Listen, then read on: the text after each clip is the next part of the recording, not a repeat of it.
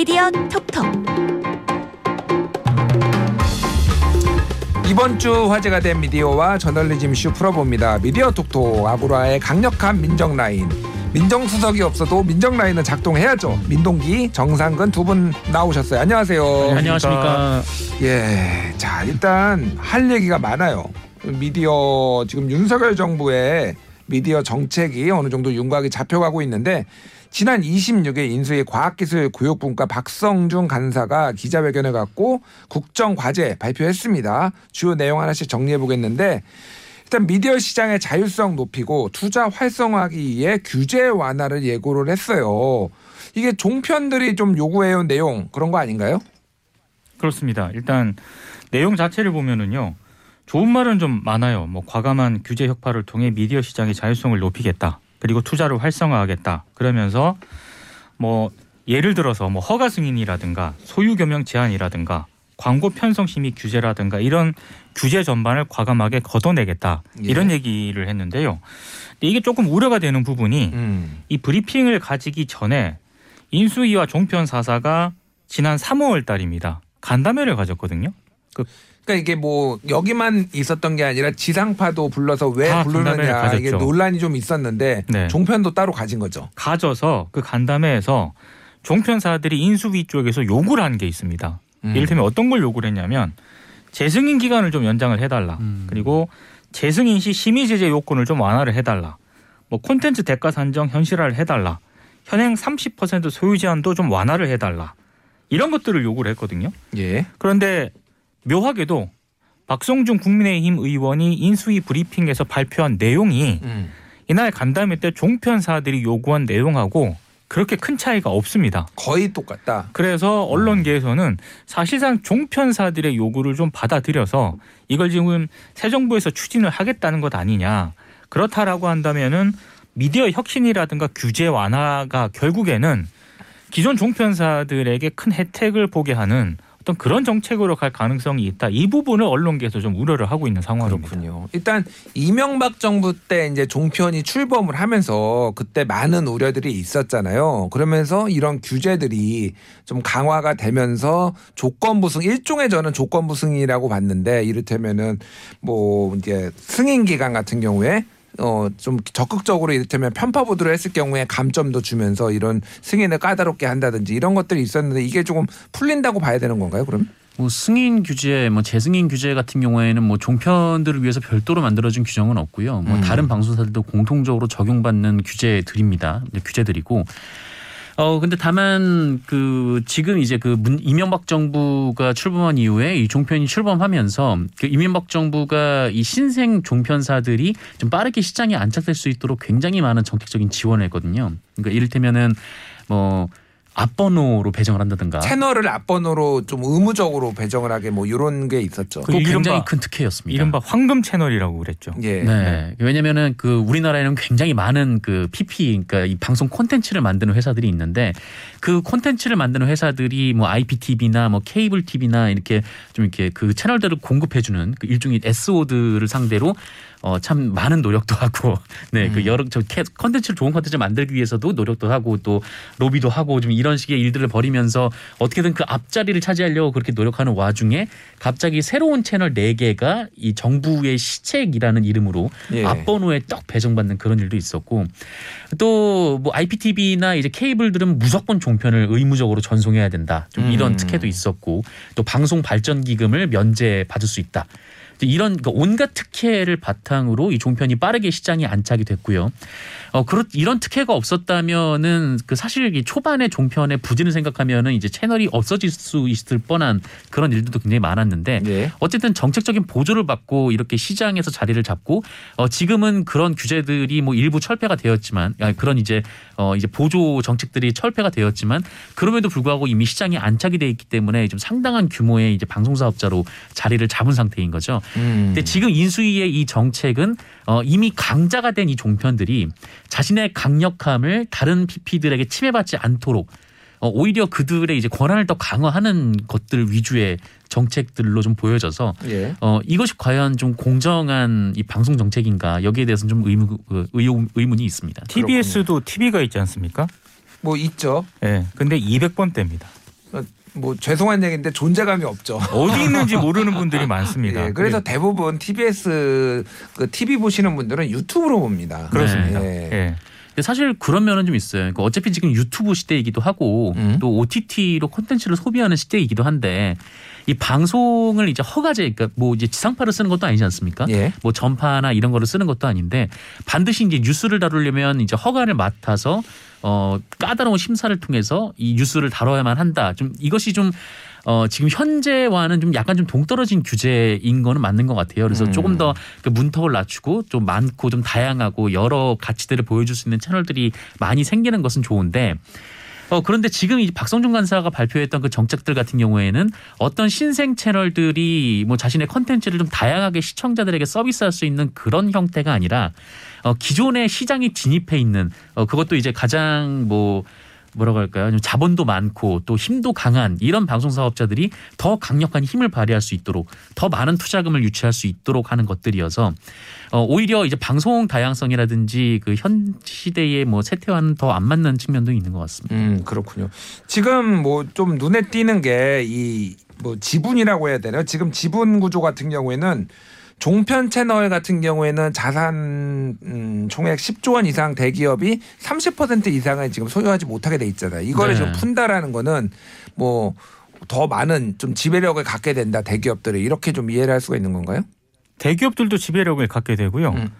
어, 특히 기존에 뭐 SBS라든가 이런 대주주 있지 않습니까? 예. 이분들 같은 경우에는 대주주의 지배력이 더 강화되는 그런 계기가 될 수도 있고 음. 더더군다나 지금 대주주 30% 소유 제한 같은 조건들은 어, 그 자체로 뭐 좀 불만인 어떤 그런 분들도 있겠지만 예, 예. 기본적으로 이 조건들을 이제 부여한 게 기본적으로 소유와 경영의 분리라든가 음. 방송 소유의 어떤 그런 분산, 특히 대기업과 같은 어떤 그 거대한 자본을 가진 어떤 그런 기업들이 방송을 일방적으로 소유할 수 없도록 최소한의 견제 장치로 이게 작동을 했었거든요. 예. 근데 지금 인수위가 브리핑 내용을 한 걸 보면은 이 규제를 또 어, 완화를 하겠다라는 거기 때문에 음. 그렇게 되면은 대기업들의 어떤 방송 소유라든가 이런 부분들에 있어서도 조금 그 규제가 완화될 가능성이 높은 것 같고 어, 그리고 지금 종편 같은 경우에는 이를테면 조선일보가 뭐 TV조선의 지분을 또 가지고 있고 예. 또뭐 JTBC 같은 경우에는 중앙그룹이 또 가지고 있고 그렇죠. 신문사의 방송사 지분을 가지고 있지 않습니까?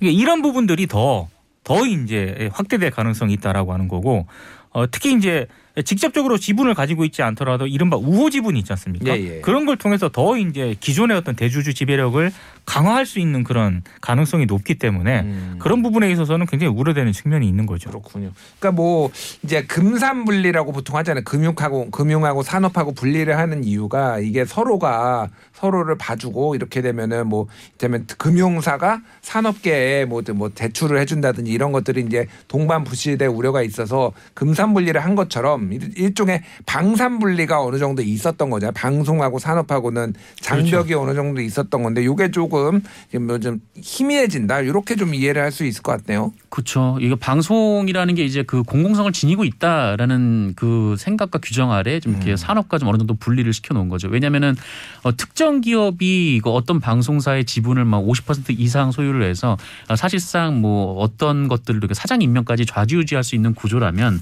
아무래도 이제 그 방송 의 보도 편집에 이제 개입을 할 수 있는 그런 우려가 있으니까 예. 어, 이것을 이제 막기 위한 조치인데 사실 지금 30%를 가지고 있는 그 기업들이나 아니면 이제 신문사들 같은 경우에도 이미 충분히 이제 경영권을 행사를 하고 있거든요. 음. 근데 여기에 그 좀 더 이 규제를 더 풀어서 50% 이상을 소유하게 한다라고 하면은 어 그때부터 이제 더 이상 뭐 눈치를 보지 않고 더 그 방송사 내부에 어 어떤 이 자본이라든지 어떤 요 특정 신문사의 권력이 더 강화될 수 있는 그런 상황이 되는 거죠. 알겠습니다. 조금 더 예. 나아가면 더 우려가 되는 게 이명박 정부 때 종편이 각종 특혜를 받고 출범을 하지 않았습니까? 예.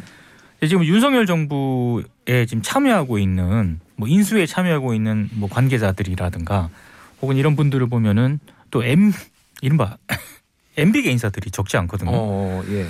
그러니까 이게 묘하게 이게 이제 이 매치가 되면서 음. 그렇다라고 한다면은 지금 인수위가 브리핑한 내용만 놓고 보고 단정을 할 수는 없지만 MB 정부 때 종편이 특혜를 받고 출범을 했는데 만약에 이런 어떤 규제 완화를 통해서 또 기존 종편에게 혜택이 돌아가게 된다면은 음.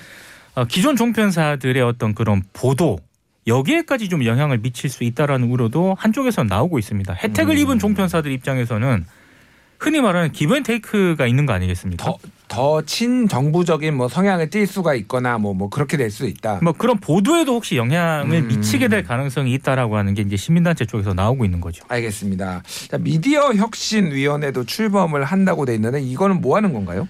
뭐 일종의 이제 그 미디어 정책들을 총괄하는 일종의 뭐 컨트롤 타워라는 거죠. 그러니까 사실 이 미디어 업계의 정책을 우리나라에서는 정부 부처가 참 여러 곳에서 담당을 하고 있는데 방송통신위원회가 담당하는 분야도 있고 또 어, 문화체육관광부에서 담당하는 분야도 있고 또 어, 뭐 미래 미래과학기술정보통신부 뭐 이런 곳에서 이제 담당하는 부분도 있는데 어 이렇게 되니까 이게 그 언론 정책에 대해서 이제 총체적인 그 어떤 뭐 큰 틀이 이제 나오지 않는다라는 게 이제 인수위의 주장인 거고 예. 어, 그래서 이제 미디어 혁신위원회 같은 거 만들어서 어, 좀 이렇게 여러 아이디어를 모아서 좀 이렇게 일종의 이제 가이드라인을 제시하는 그 거기에 음. 맞춰서 이제 행정부들이 어, 정책을 집행하는 뭐 그런 이제 정책을 만들겠다 어, 그런 목표인 것 같습니다. 그렇군요. 일단 어쨌든 뭐 방송통신 융합도 있고 여러 가지 이제 미디어들이 굉장히 다양한 분야에 이렇게 좀 걸쳐져 있는데 이거를 컨트롤 타워를 중에 만들어서 이걸로 어떤 정책을 해서 뭐 토종 OTT를 육성한다든지 뭐 이런 아이디어들을 내겠다 이렇게 좀 이해를 할 수가 있을 것 같습니다. 이것도 약간 우려가 되는 네. 게 음. 대통령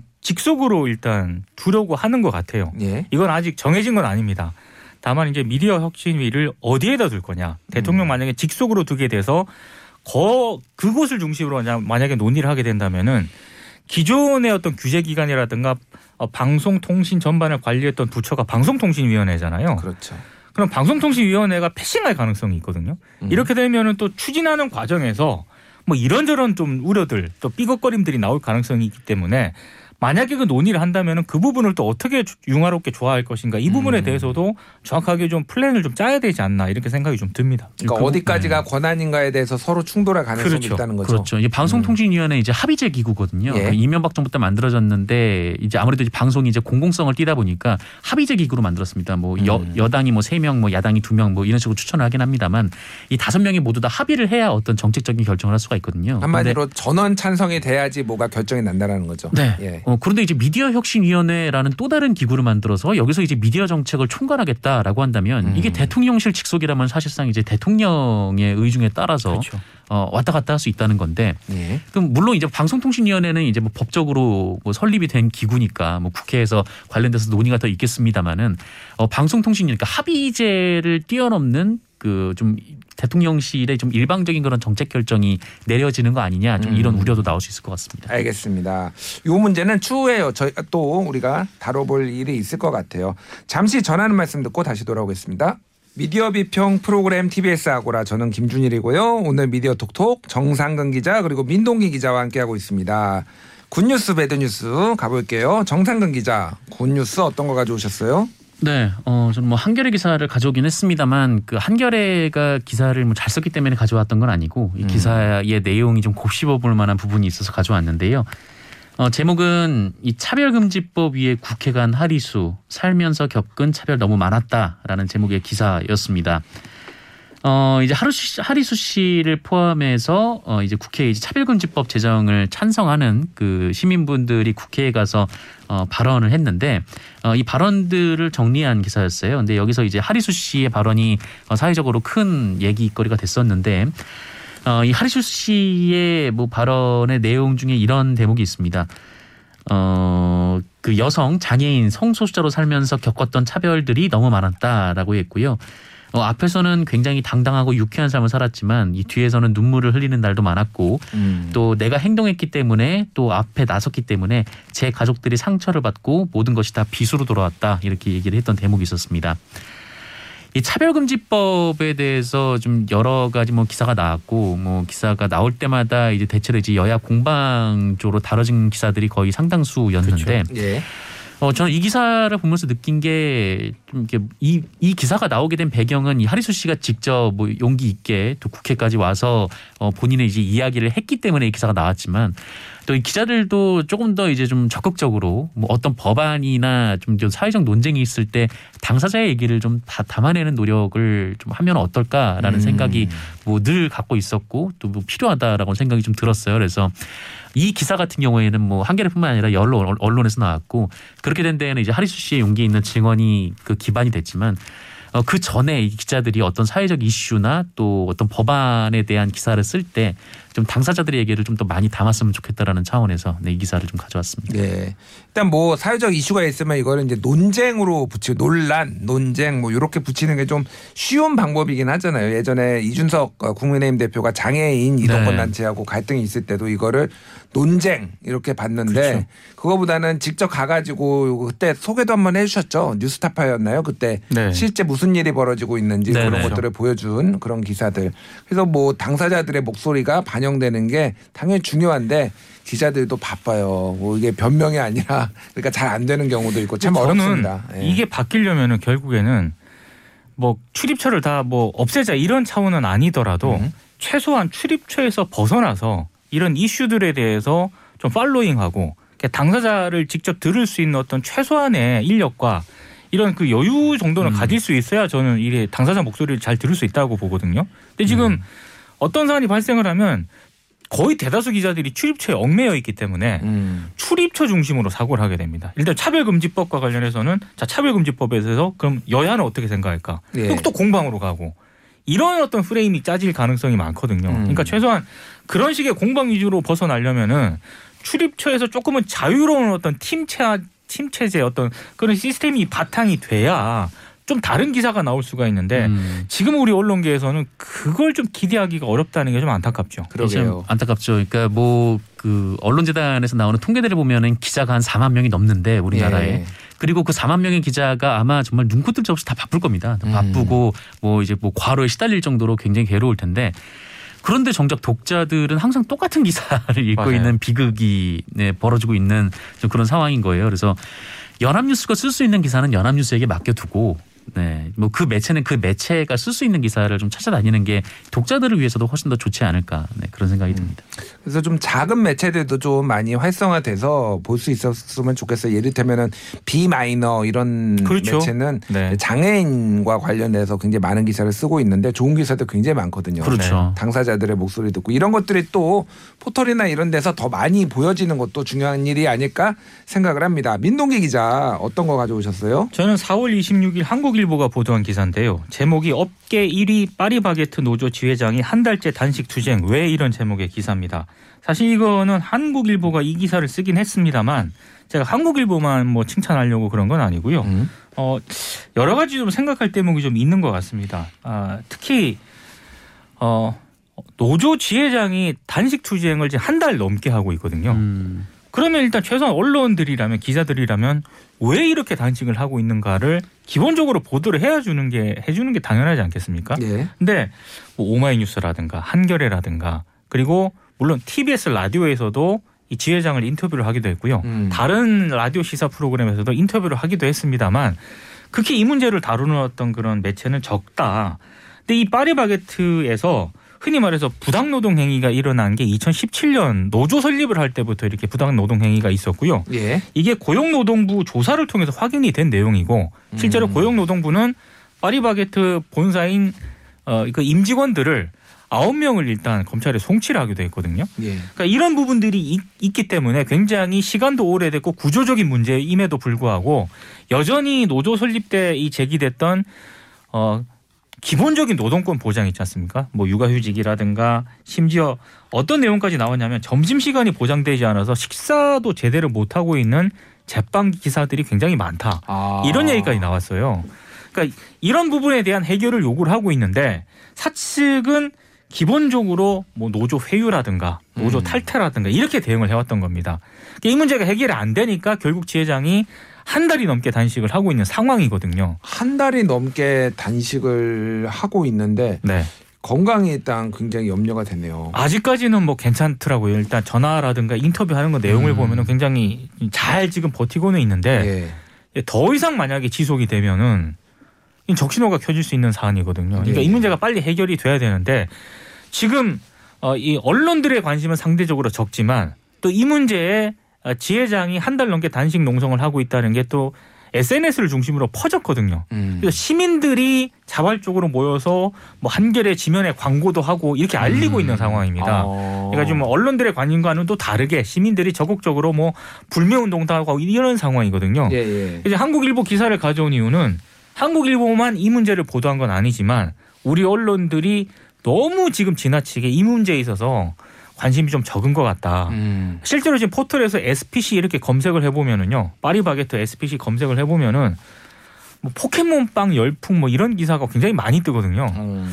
그러니까 좀 음, 최소한의 균형감은 좀 맞추자 이런 생각이 좀 들더라고요. 근데 포켓몬빵은 삼립 아닌가요? 제가 아닌가? 삼립이 SPC입니다. 아, 삼립이 SPC예요? 네. 아, 그렇구나. SPC가 브랜드가 굉장히 많습니다. 아, 네. 그건 또 몰랐네요, 제가. 파리바게트만 알고 네. SPC 하면은. 뭐 그, 그 편의점이나 이런 마트에 공급하는 브랜드 빵 브랜드가 삼립인데 예, SPC가 예. 가지고 있는 아, 네. 브랜드 중. 자회사 뭐 이런 것들이 굉장히 많이 있습니다. 브랜드들이. 음. 네. 아니 근데 파리바게트 하면은 대한민국에서 가장 큰 프랜차이즈 빵 제빵 프랜차이즈잖아요. 네. 근데 여기에 일하시는 분들이 밥도 못 먹고 일한다라는 건 좀 충격인데요. 그러니까 제빵 기사들의 노동 환경이 굉장히 열악하고요. 이 음. 문제 해결을 위해서 2017년부터 지속적으로 문제 제기를 해왔는데 전혀 지금 해결이 제대로 안 되고 있는 그런 상황이고 그래서 보다 못해 이제 지회장이 한 달 넘게 이제 당신 농성까지 하고 있는 상황인데 이 문제가 어떻게든 잘 해결이 돼야 되지 않겠습니까? 예. 저도 파리바게트 자주 애용하는 사람이거든요. 음. 근데 만약에 거기서 일하는 제빵 기사분들이 자신들의 노동을 착취당하면서 빵을 만든 거를 제가 좀 먹는다고 하는 게 이게 지금 소비자 입장에서 봐도 굉장히 좀, 어, 좀 마음이 좀 무겁더라고요. 그러게요. 예. 예. 공론화가 좀 돼서 이런 부분들을 좀 개선할 수 있으면 좋을 것 같습니다. 자, 배드 뉴스, 나쁜 뉴스 선정해 보는데 두 분이 거의 같은 기사를 사실상 들고 왔네요. 네. 제목을 일단 두 분이 한번 읽어 주시죠. 일단 저부터 읽어드리면 한국경제 기사인데요. 한동훈이 들자 난리난 가방 없어서 못 산다 품절 대란 이가 예. 제목이었어요. 어, 비슷한 기사인데 저는 조선일보 기사인데 4월 26일자 기사입니다. 칼주름 한동훈, 색색 블레이저 메르켈, 패션은 메시지다. 그렇군요. 네. 일단 공통의 키워드는 한동훈 이라는 건데 패션, 지금 네. 패션이네요. 패션. 그렇습니다. 오. 한동훈 후보자가 가방을 한번 들고 기자들 앞에 선 적이 있습니다. 예. 근데 그 가방이 거의 뭐 품절 상태가 돼서 음. 자세한 내용을 다루고 있습니다. 근데 음. 제가 이 조선일보 기사를 읽으면서 딱그 처음에 들었던 생각은 꿈보다 해몽이 좀 낫다. 음. 아 근데 그 해몽을 너무 세게 너무 길게 너무 자세하게 TMI라고 하죠. 저는 진짜 농담이 아니라 저 이 두 개 기사 다 읽었거든요. 네. 대선 후보인 줄 알았어요. 예전에 대선 후보들 가, 가끔 가다가 이렇게 막 패션 막 네. 분석하잖아요. 박근혜 전 대통령 때도 그랬고 막 이런 거 후보들. 네.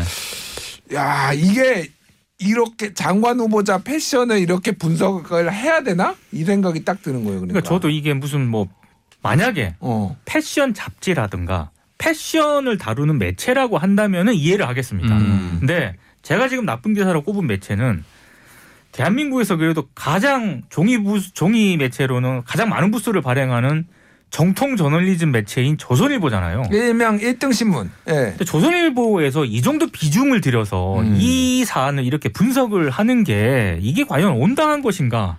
좀 이런 기사는 이제 그만 보고 싶다 이런 생각이 좀 들더라고요. 혹시 소통령이라서 이렇게 자세히 분석한 거 아닌가요? 뭐 해석은 여러 가지지만 음. 이제 이런 기사는 좀 그만 봐야 되지 않나. 음, 설 그러니까 설령 소통령이라 할지라도 네. 그렇죠. 아, 그. 대통령이라고 할지라도 이게 패션에 이렇게 너무 이게 관심을 많이 갖는 건 물론 음. 이제 대통령의 패션이 뭐 외교적으로 메시지가 될 수도 있습니다만 그거는 이제 그렇게 그 노력하시는 분들이 있고 뭐그 뭐 안에서 할 문제지 이게 대중들이 뭐 그 브랜드가 어디 거고 그 브랜드가 얼마고 그 브랜드의 가방이 지금 얼마나 나가고 있고 이것까지는 뭐 그렇게 큰 의미가 있나 싶은 생각이 좀 들거든요. 음. 그러니까 뭐 이렇게 좀 공통적으로 가끔 뭐 동, 민동기 기자님과 제가 이제 공통적으로 가져오는 것도 그렇고 박사연 기자님과 제가 이제 공통적으로 가져오는 것도 뭐 그런 기사들이 종종 있는데 어, 이런 기사들은 워스트로 뽑으라고 일부러 쓰는 거 아닌가.